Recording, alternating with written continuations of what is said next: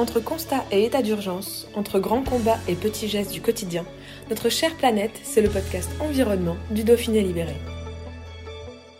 Consultant, auteur, conférencier, spécialiste des risques systémiques et des stratégies d'anticipation face à ces risques, Arthur Keller est intervenu devant les élus d'Entre-Bièvre et Rhône. Il s'agissait pour celui-ci d'expliquer comment les territoires peuvent être au cœur d'un nouveau projet de société afin d'anticiper la catastrophe qui s'annonce dans les domaines écologiques et énergétiques. On n'échappera pas à la vague, on peut tenter de surfer dessus, explique Arthur Keller, qui s'appuie en tant qu'expert uniquement sur les modèles scientifiques dont les scénarios prévoient jusqu'à l'effondrement de la vie sur Terre. Pour le Dauphiné libéré, il revient sur les solutions qui peuvent être mises en pratique pour éviter le pire. Un reportage de Georges Aubry. La première chose qu'il y a à dire, selon moi, c'est qu'il faut les petits gestes, mais il ne faut pas imaginer que c'est une solution. C'est-à-dire qu'il les faut, et ils font partie de la solution, mais la solution, évidemment, elle va largement au-delà de ça. On n'en est plus aux petits gestes, on n'en est plus aux petits pas. On en est à faire des choses qui sont beaucoup plus grandes et radicales. C'est la raison pour laquelle aussi, je suis partisan de se mobiliser politiquement et citoyennement, remettre de l'esprit civique à l'intérieur de nos postures. C'est-à-dire que si l'on regarde aujourd'hui ce qu'on peut trouver sur Internet, ou ce qui est dit par certains spécialistes, ou O N G, ou travaux, de, euh, ou même du gouvernement des fois, ou, de, ou des médias, ce que l'on voit c'est, voilà ce que vous pouvez faire pour améliorer votre mode de vie. Améliorer, ça veut dire quoi ? Ça veut dire soulager un petit peu, diminuer un peu les effets néfastes que ça a, par exemple, sur le climat, parce qu'on focalise beaucoup là-dessus, à tort. Et donc, c'est quoi qui est proposé ? Ben, c'est tout ce que vous ne devriez plus consommer, ou plus autant, et puis c'est quelques usages. Mais globalement, c'est ce que vous pouvez faire en tant que euh, particulier, et surtout en tant que consommateur. La vraie question qu'il faut se poser, c'est qu'est-ce qu'on peut faire en tant que citoyen ? Qu'est-ce qu'on peut faire pour s'engager collectivement ?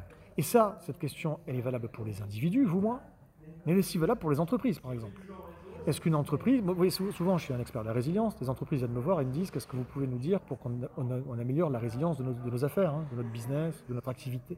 Et je leur réponds « Mais en fait, ce n'est pas mon métier, ça. Moi, ce que je peux vous enseigner, c'est comment vous pouvez avoir, non pas une attitude individuelle sur comment vous améliorez votre business, mais comment vous pouvez être des agents de la résilience sociétale ou territoriale, là où vous êtes implanté. » Donc, quelque part, c'est une dimension citoyenne, des entreprises aussi. Voilà. Donc c'est, ça, c'est bien ça qu'il faut se dire. On, on, on, ça n'empêche pas, parce que c'est pas l'un ou l'autre, ça peut être les deux. C'est faux, ça doit être les deux. Ça n'empêche pas de faire des choses chacun dans son coin, qu'on soit une entreprise ou une personne, mais ça, nécessairement, il faut faire des choses collectivement. Donc euh, créer des dynamiques, des mouvements peut-être, et se mettre ensemble pour, euh, pour faire avancer, non pas juste sa façon de vivre ou de faire des affaires, mais pour faire avancer la société. La solidarité est nécessaire.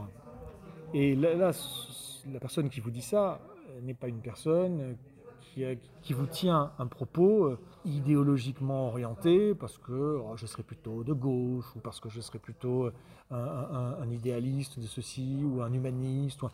Ça n'a rien à voir avec tout ça. C'est pas une question de bienveillance, c'est une question de stratégie.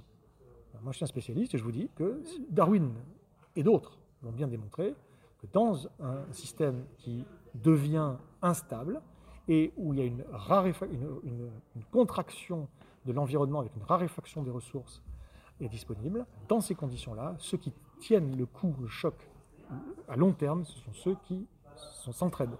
La solidarité est absolument indispensable, qu'on soit de droite ou de gauche.